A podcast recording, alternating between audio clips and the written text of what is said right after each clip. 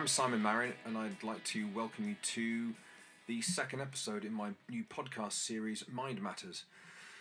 This episode, uh, I'm talking to an amazing lady called Tamsin Astor. Uh, she is a PhD psychologist, and she is, if you look at her website, tamsinastor.com, uh, she is your chief habit scientist, and she helps busy people organize themselves so that they have time for what they want and need and time for fun. Now, her story is about uh, several levels, really. She talks about her son being diagnosed with uh, cancer at the age of two, divorce, and how her life has transformed since then. So, I'd like to let Tamsin introduce herself and explain and then go into a story, and I hope you get so much from it like I did. So, Tamsin, thank you so much for uh, being a part of the podcast. This is, I mean, your story is going to uh, knock the socks off most people, I think, and uh, and give them uh, a wealth of experience and resources that people can take away because it's it's not your everyday thing for most people, but it's you certainly you lived it, came through the other side, and bounced back all the stronger for it. So, yeah, more power to you. Thank you, Simon. I'm super excited to be here. So, why don't you? I think it's best for you to kind of tell your story, and if, it, if you don't mind, I'll just ask questions as we go along. Um, and yeah, let's just go with the flow. Sounds great. So, um, my name's Tamsin, and um, I'm a Brit, but I live in America. And in 2008, so just under 10 years ago, um, my son, my second son, was two, and he had started to develop some allergies, and he had developed an allergic reaction to um, nuts, to walnuts, to peanuts, to tree nuts, and we got him tested, and we started carrying around an EpiPen. And he was one of these little chubby, blonde, blue-eyed, very pale-skinned little boys. Um, and then he had an older brother too. And during the summer of 2008, we ended up in the emergency room in casualty a couple of times when he had had these two extraordinary spells of puking up every 15 minutes for six hours. Oh. And each time we went to the hospital, they, you know, they'd look and they go, he's probably got a stomach ache, he's got the flu, you know, and they just sort of, you know, they kind of, you know, sort of poo pooed around it, but didn't really take us very seriously. And the second time after it happened, we pushed for a few more tests and they thought they saw a lump but they thought oh, it's probably poop like he probably just you know he's a little toddler he's running around he probably hasn't been to the bathroom and they sent us home.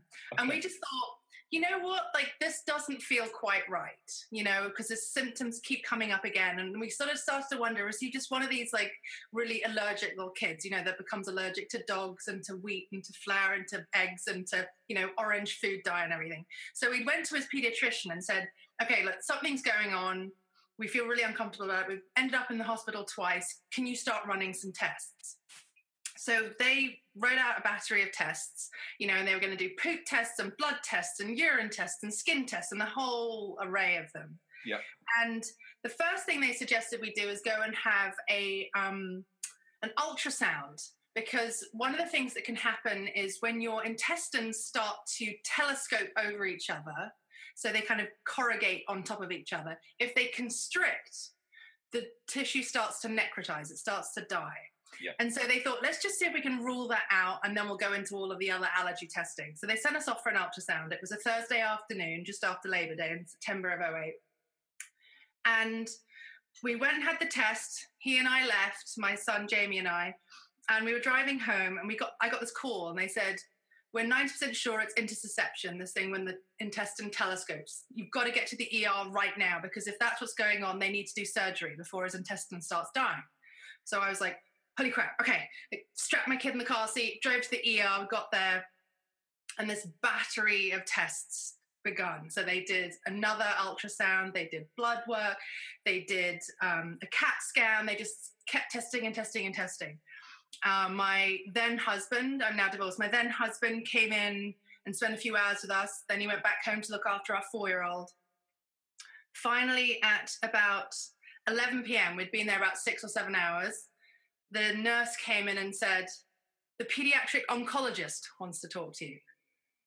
And when you're standing there and your baby, you know, is asleep finally after all of these tests, and the nurse says, the pediatric oncologist wants to talk to you, you just like you stop. You know, I just remember my mouth dropping and just standing there going, and the oncologist came in and he was this really sweet gray haired like grandfatherly figure you know who must yeah. i mean it must be horrible to do work like that right yes. walks in you know i mean just oh. And i was like look i need to leave the room because i don't if my, i don't want my son to wake up and see me you know? So i walked out the room he was asleep and he said we've got to run one more test but i'm you know 99% sure that your son has cancer. And i remember just standing there in this hospital Thursday evening. You know, everybody moving. It was it was in the ER. You know, so there were beds, people being wheeled in and out, and nurses and carts, and just all the busyness of a you know of a big you know thriving city you know emergency room. Yeah. And all I could think of was breathe, inhale, and exhale, inhale and exhale. Like that's all you can do. all you can do is breathe, right? Yes. So that happened. and then um, the hospital was really sweet. They tried to get me on to do an international phone call so I could call my parents who were back in London. Couldn't get the phone to connect. Um, and um, I eventually started texting my brother, and it was about 4 a.m. And my brother at this point was doing the, um, you know, the the city banker life, you know, so was, you know, had his phone, his BlackBerry, you know, on his hip 24 hours a day in case his boss needed him, you know. And I texted him, and I was like, "Tobes, Jamie has cancer." And he immediately called my parents. My mother was on a flight within four hours, and she lived with us and my father came a few days later and lived with us for three months, which was phenomenal. Um, so yes, yeah, so he was diagnosed with cancer the next day. The next day we went through the Friday and they did all of the extra battery of tests and we started that whole process. Wow. Yeah, that kind of I would imagine that brings your world to a halt. Yeah, it it really does, you know, because he was this, you know, sweet little bouncing two year old boy, you know, and you so often when you think about cancer, you think, you know, you've smoked cigarettes for years, you've drunk too much alcohol, you've got a genetic history in your family of breast cancer, you know, so like that's, you know, that's so often the sort of mentality of you got skin cancer, you didn't, you know, you went the sun too much. So often there seems to be that concept of either sort of adult personal, you know, responsibility, quote unquote, where you've you know made life choices that have contributed to it or yeah. it's some just sort of bizarre genetic fuck up you know that has created this shift in the way your genes are reproducing. And you know when you look at a two year old you're like how, how like they've been alive for so little you know just a few hundred days. Like how is this possible that that this have gone have gone wrong already you know? Yeah i mean i mean i can't I've never experienced anything like that with my kids, thankfully. Um, but I know, I mean, my I can have a, a, a small sense of how that is from uh, my son having a, a, virus when he was only eight eight weeks old, and I, that so I kind of I can I can relate to it to some degree, I suppose. I mean, it's how when it's cancer, how do you try to make sense of that and and and process that? How how did that how did that come about? Obviously, uh, you, you, you, mentioned you kind of you had to pause and breathe, and you you actually consciously did that. Right. What what was it that sparked in your mind that you that you even needed to breathe? Did you did you catch yourself holding your breath? Was that right? No, I mean it was really interesting because I had just finished my first yoga teacher training about three weeks before, and I'd been teaching yoga for a few weeks. And you know, when you learn to teach yoga and you've been practicing yoga, it's often very sort of you know, quote unquote superficial. Be here now, be present, breathe, you know, all the stuff that we wear on our t-shirts, you know, when we go to yoga class and you see like all over Instagram, right? You know, and I remember standing there going, Oh my God, like I actually have to live this now. I yeah. have to, to actually embody what I've been preach been preaching, you know, from the from the yoga floor, and right. actually really do this, and not just talk about it, but actually do this And my one of my teacher trainers, both of her parents had died of cancer. And she had talked about how you know meditation and yoga and stuff had been so crucial in her you know coping with the with this period. And yeah. so you know i think it was very beneficial that I'd just finished this first training and was really you know deeply embedded at this point in a daily meditation practice. And so my first thought was i just need to stop. I just need to breathe. So that was the first stage of it. And then you know, in the past, when things had gone wrong in my life, my tendency had been to look back and go, what did I do wrong? You know, so my first thought was, did I stand next to the microwave too much when I was pregnant with him? Did I like, should I not have got on that airplane when I was pregnant with him? You know, okay. like, and you start going down this, like, what did I do wrong? How did I cause this? You know? And I was one of those, like, you know, I breastfed my kids until they were like 20 months. I made green puree for them. Like I went to the music classes, I swimming lessons. I did all the stuff you're supposed to do. You know, I was like, I'm being attachment parenting. I wear my babies. you know, all of the stuff you know you're supposed to do to protect your child and like give them the best start. You know, I did all that and was like, well, like what? Like this is not supposed to go wrong. And what was really fascinating for me, Simon, I think, was that because I'd just gone through this process of training in yoga and meditation, was I caught myself. You know, as I started down this path of sort of self-flagellation, yeah. I was like, this is not going to help me, you know, parent him. This is not going to help me parent his older brother. This is not going to help me be a wife. And this is not going to help me navigate through this shitstorm if I sit there going, woe is me, what did I do wrong? How did I create this? You know, I've got to just look at it and go, this is what is. How are we going to manage this and move forward? I think it's amazing. Uh, it was impressive to catch yourself so early under those circumstances. And I mean, that must have been kind of a, a key moment for you, really, I suppose, in terms of how you managed yourself and your life uh, ongoing through from that moment. It was and i think it was re- what was really fascinating and i think it's one of those sort of um, interesting kind of you know uh, uh, somewhat gender cliches but my ex-husband wanted to fix it. You know of course right? Like this is like you know you want to fix the problem and i remember um, the second or third day the first three weeks my son didn't leave the hospital.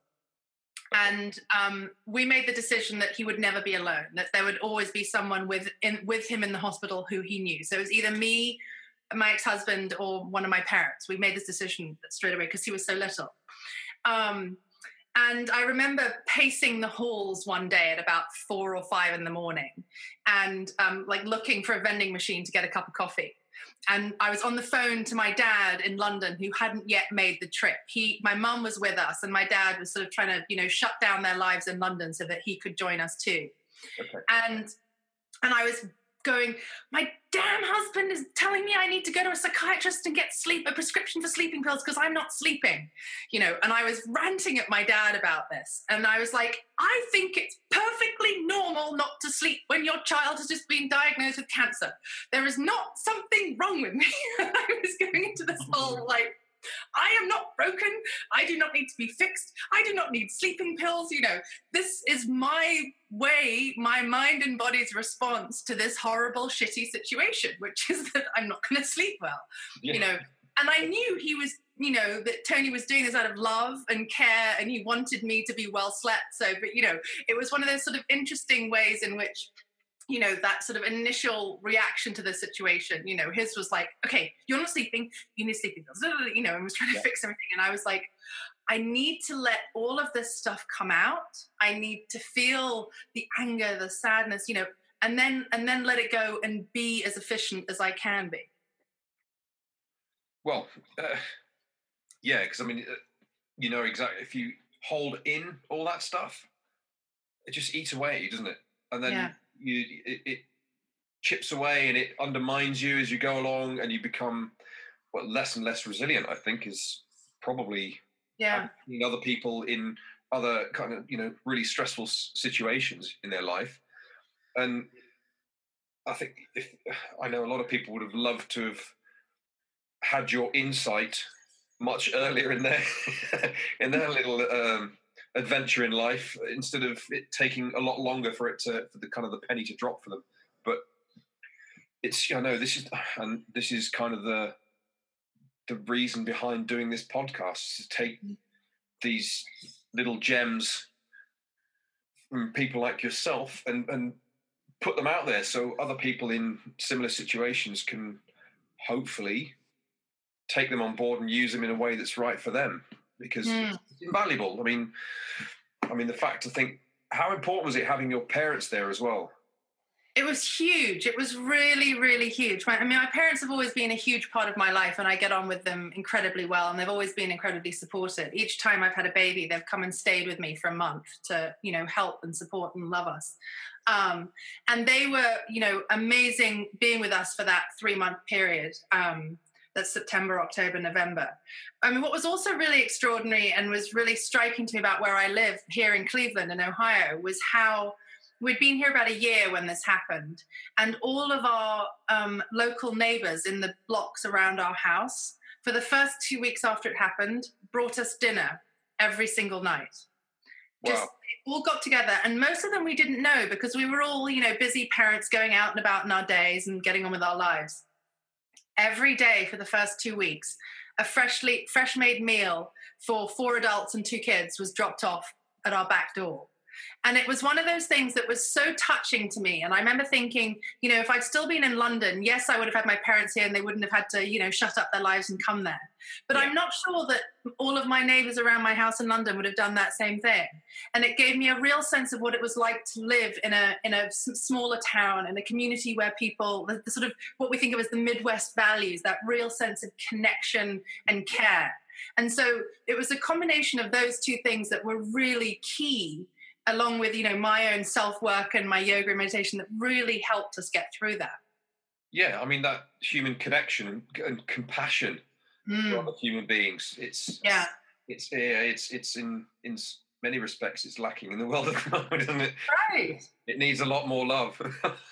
Right and i think it's one of those interesting things too. I mean you know like you said about my me being able to step back and reflect sometimes you know it's easier to do it when it's not you you know i think if it had been me that had been diagnosed with cancer i probably would have dived into a lot more self-hatred and you know fear and you know whereas when it was my son you know i had to step back and look at it and think how can i support him how can i be compassionate and i think that's i felt that being mirrored back to me in my community from my parents and our neighbors yeah i mean you have to find that inner strength, don't you, when it's your kids? Mm. Yeah, have have to, and it, it's it. I mean, I, I think inherently as as a mother, it comes more naturally. No disrespect to the dads out there, including myself, but I think it's obviously you, you, ladies do the hard work. So yeah, yeah, you get the you get the bad end of the deal, really, in, in, in some respects, if you in in some ways, because it's it's a lot harder for you. We do we don't really we kind of assist on externally, don't we? We can do all the the bits around to make, yeah. to make your life a little bit easier, but doesn't always work. doesn't always work that way. right. No, I mean it was interesting, you know, as we navigated the process. So he, you know, he was the Friday he was diagnosed, and that Friday he had the initial surgery where they took out the tumor, which was by his appendix so they okay. took out his appendix, a chunk of his large and small intestine, and reconnected them. And so he came out of the surgery with a nasogastro line in his nose, you know, which was pulling out the food, anything in his stomach, um, IVs in his arms, um, a drainage tube from the from the surgery, which went from his belly button all the way around to his waist, oh. and then an epidural in his back, which managed the pain. And of course, because he was two, he kept trying to pull them all out. But you know, it's just crazy. But so then the next few months with with the extra, the surgeries and the chemotherapy and all of the stuff that went on was, you know, I got very familiar with hospitals in the way that I'd never been, and all of the different kinds of people who operate in the hospital. You know, the physician's assistant, you know, the techs, the nurses, the doctors, you know, all like, and the people who work in the different shifts. Yeah. Um, and what was really interesting was how they work the hospital worked really well with letting us be part of the process so you know, uh, they let my ex-husband or I walk into the surgery rooms when he had surgeries, you know, and they let us glove up and co- and go in, you know. So I got to go into these operating rooms with him and be with him as he fell asleep. Um, and some of the most toughest moments was um, was you know when he had to have tests done and he had to have IV lines and stuff put in, and it all got much easier when they put a port in. So they put okay. a Mediport in so that he could do the chemo, but um, there were times when they had to still do stuff through IVs, and he would fight. This little two-year-old boy, and he like he lost 25% of his body weight you know he like he shrunk down his hair fell out in clumps you know he'd wake up in the morning and go mama there, there, are spiders in my mouth. And i would look and it would just be clumps of his hair that had fallen out and balled up in his bed you know? I mean it just yeah. it, it's heartbreaking. But you know often he wanted me you know when he when he had to go through something traumatic you know? And so i would have to do this horrible thing of hold him and and support him but then at the same time you know force his arm out or his ankle out so that they could stick a needle in it you know and it was that was i think one of the toughest things i found as a mother was you know his need for me and my desire to love and protect and be the loving supportive energy. But at the same time like i'm so sorry baby but you've got to stick that arm out you know? You've got to stick that leg out. I'm really sorry they've got to stick a needle in you you know? Did he did he get used to that as well? Did he kind of did that sink in? Uh, two years old it's kind of you're like you, every time you get jabbed with something you want to pull away. I mean i, I still do now. It's not very nice. It's just right. But, yeah. No i mean who likes it? Although actually i like tattoos so i like it in a different way. Yeah. No, I mean, what was great is they had this really interesting charity that was affiliated with the Cleveland Clinic where Jamie went through his treatment, which um, uh, where where they connect a child with a they connect you with a with a particular person who tracks your child's you know case through the hospital. Okay. And what they do is they is they is they take notes about what your child likes and you know what stresses them out and what you know what they what supports them. And so jamie's file had obsessed with Scooby Doo. Scooby Doo was what Jamie made, made feel, made him feel good about the whole thing. Like, there's a monster truck episode of Scooby Doo that we watched on loop for like the like the 10 hours post first surgery because and i you know on, on reflection i realize i think it's because scooby-doo you know the bad guy always gets revealed as somebody in a suit yes so it was his way of processing the fact that all of this trauma and upset and horribleness it was all going to be ripped off and revealed as you know a joke or not real you know yeah. um, i mean at the time i don't think i realized that but with hindsight i was like oh that's why scooby-doo felt like such a safe thing for him, you know? So anyway, Jamie's file had, you know, Jamie loves Scooby-Doo. So every time he came out of surgery or out of a test or out of an anesthesia, you know, they had either a Scooby-Doo coloring book or a book or a Scooby Doo soft toy or a, like a DVD from the library for him to watch, you know. And one of the things they also noticed was that um, all of the doctors wore blue scrubs and and blue you know masks and gloves and like things to cover their hair. And that he that they would see that when jamie was on my lap and somebody in blue walked towards him he would start to tense up and start to get shouty and like get really you know ready to fight yeah. So they so they noticed that and would start to give me the yellow scrubs and the yellow mask and the yellow hat to wear when I would go into the room with him, so that they could so that he could distinguish me, his mother, from you know the evil people who spike him, which was really interesting. You know, that's a and, nice touch. Right. So they were really good at doing that, and they also you know, had a few. There was one guy in particular whose name I'm spacing on now. He was called Big something like Big George or Big Fred. He was this really huge guy um, who was amazing at putting in the very, very, very tiny IVs that little two year olds need. And he was, you know, he was like one of these like six foot four, like looked like a football player, like big broad shoulders, you know, but he had the touch. And the thing that I remember finding really hard was how many of the nurses would tear up and get so upset at how much Jamie resisted. you know they would come up to try and do a test even sometimes just taking his blood pressure you know because he would just be like enough already you know like i'm so done with you people touching me, touching me and you know um and so you know they it was interesting to see there were a few people that really had the skill or had the ability to connect with him and there was this one guy this big big george i'm going to call him big george who just had this way of holding space and having an energy. Yeah. And he, you know, got in, put the IV in super quickly. And then there was another woman who did the night shift, a nurse who was morbidly obese.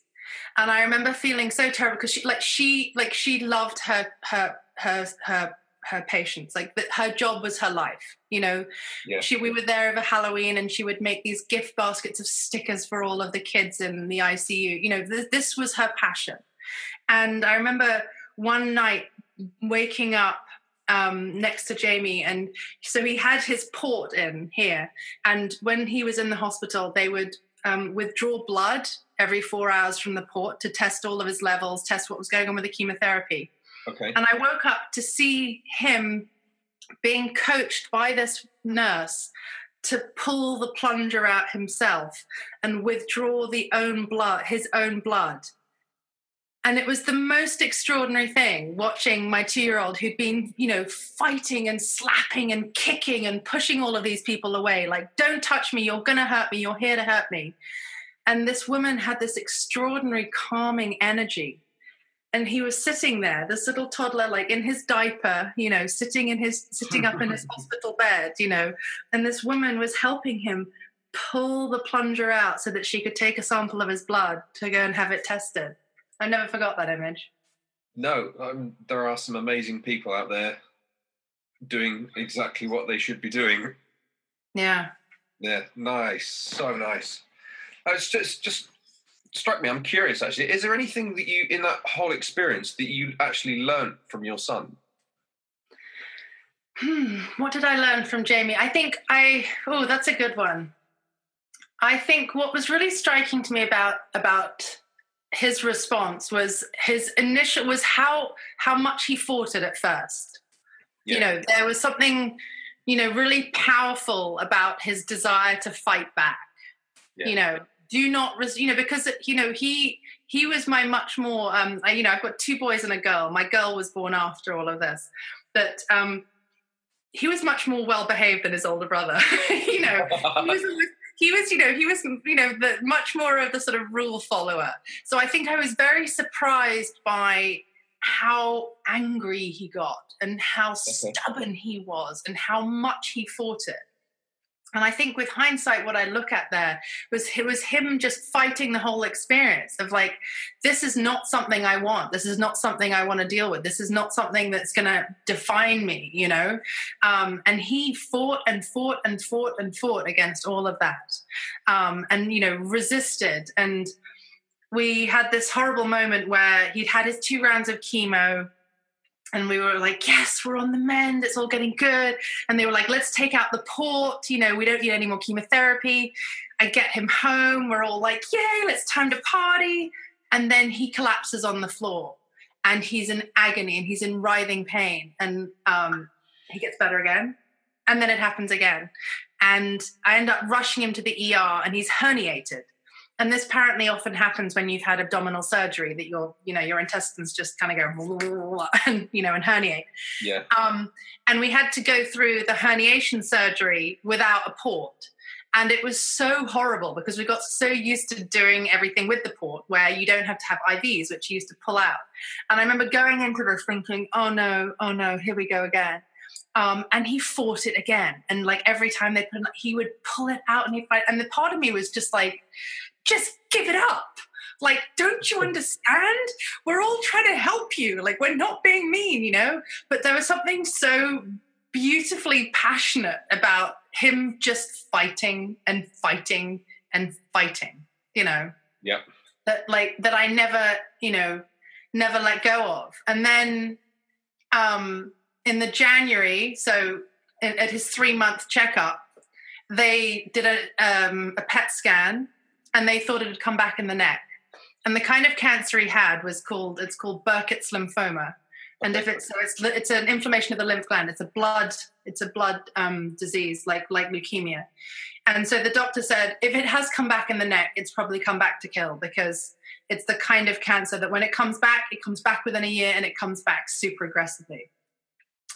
And so they did all the they you know they did the ultrasound, they did the MRI, they did the PET, they did the CAT, they did all the tests, and then you have this horrible week where they culture the tests to grade it, you know, and see what kind of cancer it is.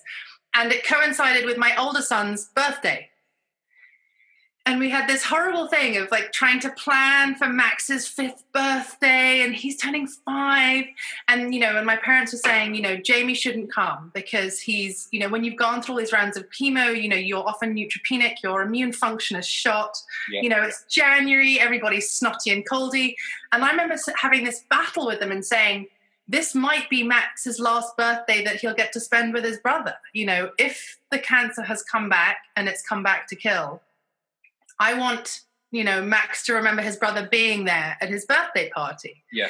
You know, and I'm having this massive battle to get through that. And he came and we cultured the cancer and it wasn't cancer. It hadn't come back.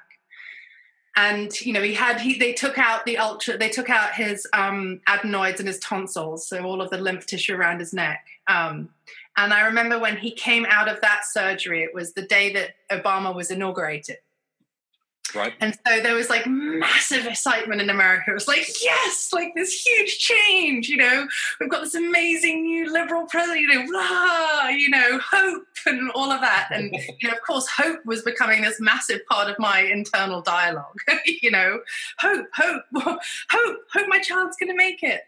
And you know, Jamie came out of their surgery and, you know, the throat surgery was, you know, he was in so much more pain than he was with all of the abdominal surgeries.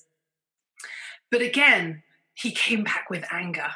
and again, I was like, oh my God. Like, you know, there was part of me that was like, dude, just chill out and like, ah, you know, and heal. The other part of me just respected and loved that feisty, fiery, like, I'm going to fight this that just bubbled out of this little two year old. Yeah, I was going to say. I mean that that I mean kids are resilient anyway. Mm. Much more so than than a lot of us as we get become so-called adults. Um, right. did you take kind of strength from from his strength as well? And did that, did that kind of help bolster your resiliency through that whole process? Yes, I think it did. I mean, it was an interesting process because one of the things that I think I found really fascinating, and similarly when I went through my divorce, was how the people around me reacted to it. And, you know, some of my friends who had children at the same age just stepped back. They couldn't engage with me. Like they literally just stopped being my friend. And I remember at the time being really hurt by this and not really understanding it. Yeah. You know, with hindsight, I realized that they just didn't understand how to process it. And so their only way of dealing with it was just to not engage. Yeah. Um, and what was really extraordinary with the ones who stuck by me through this and the ones who were really there and present got really good at noticing what I needed. And sometimes, you know, people would come in and they'd go, Oh, Tam, how are you? And I go, No, just talk to me about the football. Talk to me about the weather. Like, I don't want to sit here and talk about how I feel, you know, like that's not going to help me right now you know? I'm, I, I need to be in a place where i can show up and go back into that room and engage with my son and not be a you know a mess on the floor. And so you know i mean and that was and that was you know there was this sort of interesting you know sort of toggling between learning how to you know get really clear with what you need you know? And what i needed a lot of the time was was people to not ask me how i was feeling because you know you feel like shit when you think your son's going to die, you know, right? Like, yeah, that know, would fit, I'd say, yeah. right? You don't want to always be like, how are you feeling? Well, here, oh. Um, but also, you know, you needed to, I mean, I needed to also really take the time to do stuff that made me feel good. And what was amazing was the yoga studio I was working at, the woman who um, both of her parents had died of cancer, she said to me, Look, if you want to teach, teach. If you don't, I'll cover your classes. And after the first three weeks, I was just in the hospital with Jamie. and then I realized that I needed to get out and be part of the broader world and do something that wasn't just you know him him him him him him him yeah. and going out there and you know teaching yoga picking up my other son from preschool and being engaged in the broader world and doing stuff where i was needed and required and could think about other things was really a big part of that process was learning how to you know get that strength so that i could then feed that back to him. Because it's not wasn't a one way thing. Like he was showing me strength by his fight you yes. know? And i needed to you know mirror that back to him but i also needed to have some softness so that i could hold him when he needed to be held you know? And just you know yeah i it's it's it's a. I imagine that's a really hard balance to strike because obviously you just want to protect them. You don't want to yeah. be in a position to have to put them to get jabbed by every doctor in the bloody hospital, and it. Right. But just was it? I mean, the thing that's kind of popped into my head is, I would imagine. I mean, obviously, correct me if I'm wrong here, but was there a, initially was there a certain amount of, uh, of, of guilt i'm just kind of imagining here guilt in terms of ha- taking time for yourself that was absolutely essential because mm. i don't know how you could get through that without actually having some time to yourself or for yourself right, right. so this that i mean it was it was really tough and so what i mean having my parents there was amazing and so basically the way i did it was i always had my yoga mat in my hospital room. And so most mornings, so the, the way that every four, when you're in the hospital, every four hours you're getting checked. Every four hours they want to weigh you, take your blood pressure, take blood, blah, blah, blah. And what was nice was after a few days, I could say to them, no, no, it's midnight. You don't need to wake him up and weigh him. You can take his blood pressure without taking him out of bed. You can withdraw blood and send them off to the labs. I'm not getting him out of bed and standing him on scales at midnight. You can do that at six. And five years before, I'd have been like, absolutely, yes, if that's the doctor's orders. But after like three or four days in the hospital, I was like, no, fuck you. Like, this is really, like, he needs his sleep, you know?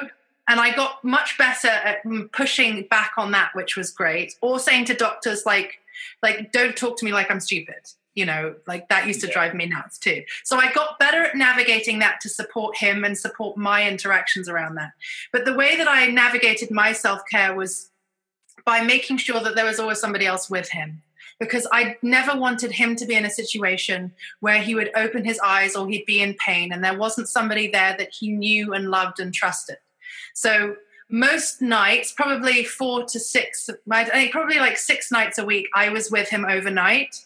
Yeah. And then my mother or my ex-husband would come in in the morning at around 8, 8.30 and they would bring me like an enormous Starbucks, you know, mocha choca, like one of those like $5 concoctions and then bring Jamie an enormous platter of food. Because when you go through chemotherapy, you're, you start to crave very often very salty and very sweet foods. So he would crave like smoked salmon and sausages and really syrupy pancakes. So they would turn up and give me like some massive caffeinated shot and you know my son food and then they would sit with him and watch cartoons while i would go and go for a walk and take a shower and that that was how i got through that was i had was i knew that he had to be covered so that i could go and do it. So i would do yoga every morning often at like 5 a.m in the hallway when you know nobody else was around and that just helped me move but i was right there. Yeah. Um and then i would go and go for walking has always been one of the things that helps me like process and navigate everything. So I walked all over the hospital, around the hospital, around the grounds of the hospital. And that was a really great experience in terms of learning how to navigate that and, you know, process and digest that. Yeah, I mean, that's, I would imagine that would have been absolutely crucial to to maintain some kind of a balance, not just for you, for Jamie, for for Max, and the whole family, really. Because I mean, you, you, obviously your parents are were affected by it as well, and, and and and all morphed up in this ball of turmoil, I suppose. Yeah.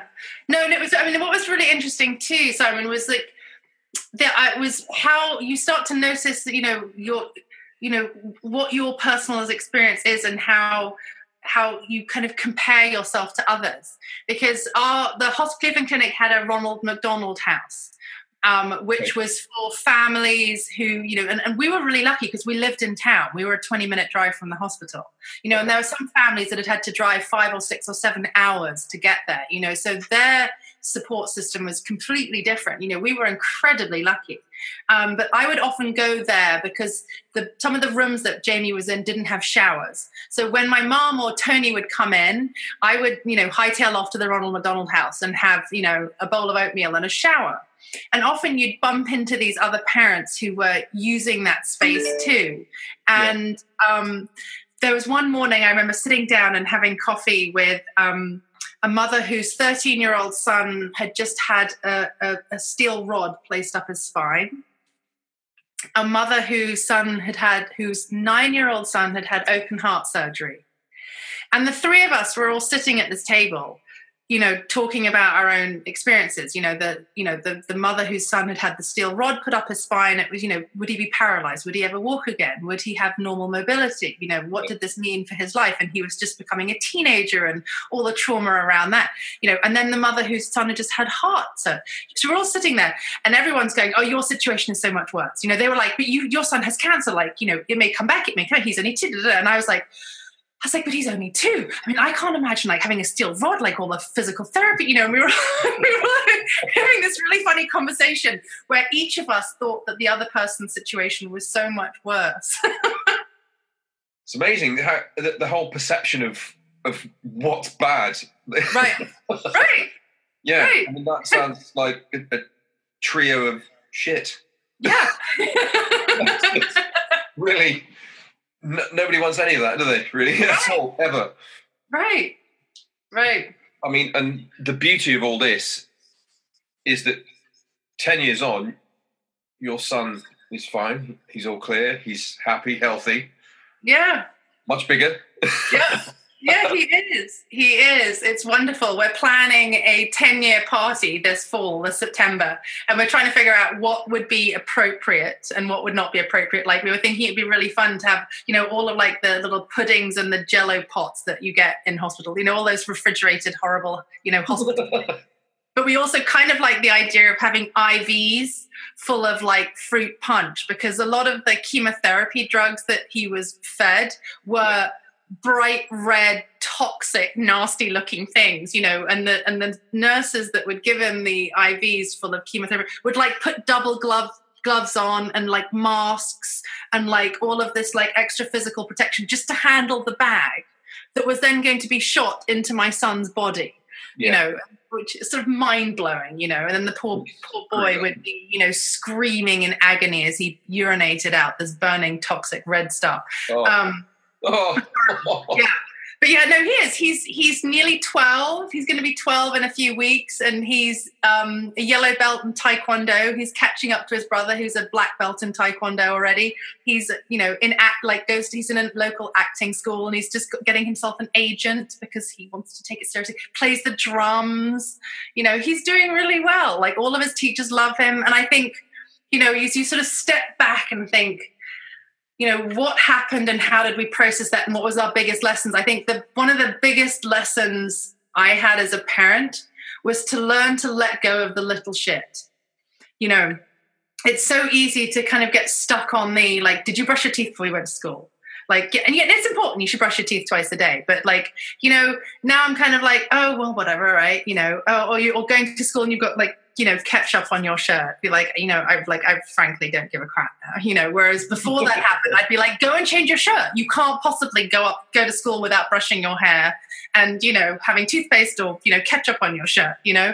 Yep. just that sense of just what's worth fighting over and what am i just going to sit here and you know and every day now i just am so thankful you know and it was really tough when we got divorced and i had to go through this period of learning not to be with my children all the time because as a parent that's not the way you go into parenthood. Um, and the fantastic advent of modern technology means that i can call and facetime and you know text my kids whenever they're not with me and connect with them and just you know remind them how grateful i am for them you know their presence in my life. I mean what what is it that's how has that changed your family for the for the you know it must have changed it enormously for the better. Brought you closer together i would have thought. Mm-hmm. um, what what is it i mean as a family what what have you kind of learned and taken taken from that other than obviously the don't sweat the small stuff? Well, I think one of the other interesting things I've noticed, and sometimes I have to sort of catch myself a little bit in, but you know, my ex-husband and I both have a pretty low tolerance or high tolerance, depending which way you look at it, for you know when the kids are sick. We're like, did your leg fall off? Yeah, you just go to school. it's not cancer. Go to school. you know. So that's sort of like, oh, you've got up, you, you know, you cut your finger. Oh well, okay, clean it off. Yep, yep, bandaged up. Off you go. You know. So you know, we're much less dramatic about physical trauma now yeah. which you know which i think is useful because i think it's very easy in this day and age to become very obsessive about your kids and sort of you know overly watch them and parent them and, ah, and are you doing everything okay you know and i think one of the upsides to that experience is that tony and i have both you know stepped back a little bit and being like nah you know that's okay. you know, that's not such a big deal. Yeah. Um, so I think that was one of the big upsides. And then I think the other upside is that we've all just really learned to to just tell each other all the time, like, I love you. You're amazing. I love you. You know, I love you. I'm so glad you're here. You're yeah. amazing. I love you. You know, and just because who knows what might happen, you know? Absolutely. I know I, we're very similar in this house in that respect. First thing in the morning, when I wake my kids up, say, morning, it's your seven o'clock alarm call. By the way, love you. Yeah. And umpteen times through the day, it's, I think that's, a, you know, for, for them to, to grow up knowing that they are loved. Yeah. Yeah. Is, is and hearing it and being comfortable saying it, I think particularly because so often there's this sort of ridiculous idea that, you know, that, you know, you have to sort of hold it in and, you know, and be very English and, you know, or if you're a boy, you don't cry or say all that kind of bullshit, which I so yeah. don't buy into, you know? Oh. And I think, you know, that's been that's been really good, is that it's all just like, you know, let's talk about it, let's cry about it, let's tell each other we love each other and that, you know, and be just grateful for what we have right now. Uh, I yeah, couldn't agree more life's way too short. Yeah. Way too bloody short. So if as your parting gift, what if anybody listens to this that is going through anything similar, what what advice um, and little snippets of joy and happiness would you give them to help them get through it? I think the first thing I would say is, um, you know, which we kind of touched on, is let yourself feel. You know, if you need to cry, cry. If you need to go for a walk, go for a walk. If you need to say to people, leave me alone, just be very, get very clear and comfortable with the idea that you can say and articulate what you need. Yeah. Which is it can be tough, particularly for mothers, particularly for women, you know, to say like, no, no, like I need to do this or you need to walk away um, so that's the first. So, you know, being clear with allowing yourself the space to feel and articulate what you need. Um, I think the second is community. The things that have gotten me through these traumatic events in my life, that and my, you know, my my marriage exploding, and you know, a recent horrible hacking experience and stalking experience, is community. Is you know, reaching out to people and saying help. You know, when you look at all the research on how people who live the longest, and even if they've got chronic diseases and conditions, the ones who have social connectedness are the ones who thrive. So, reaching out to your community and saying, I need help. You know, I did that when when Jamie was diagnosed with cancer. I hate running. I fucking hate running. But I decided to run a half marathon, 13.1 miles, for the Leukemia and Lymphoma Society because I wanted community I wanted to struggle and like he was and know that I could get through it. And I wanted to do something good. And I raised eleven thousand dollars, you know, for this charity by doing this. So oh, community. Yeah, it was great. You know, never ever going to run a marathon ever again. but I did it. You know so it's that thing so find community find people who are have a common experience with you you know whose children are going through whose parents are going through it you know people who live near you mothers any any overlap reach out to those people and say help because people love to help and connect and support um and um I think talk about it too. I mean, these are all slightly woven together, and you know, in terms of you know the sure. three things. But I think really learning to articulate, and whether that's journaling. I blogged. That was when I first started blogging because okay. I found that people kept coming to me saying, "What's going on? What's going on? What's going on?" And I found it exhausting to keep telling people different variations on a theme. So I thought, if I write it down, then I can go, "Here, you guys. Here it is." But it also gave me and the upside from it was it gave me this massive space to process my feelings. Yep. To process my experience, you know, in the way that going to a therapist does too. But having creating a space for for that flow to write and talk. So yeah, so I think you know, getting clear on who you are and giving yourself the space to say what you want to need.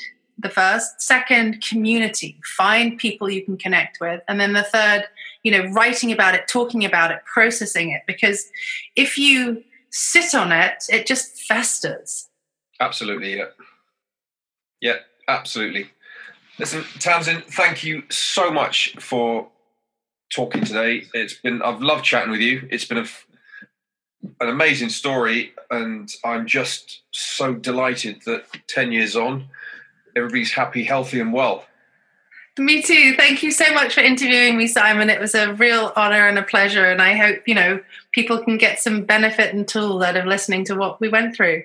Yeah, I have no doubt that uh, anybody who listens to this who's going through anything anything similar will take a huge amount from this. So yeah, thank you very much. My pleasure. Take care.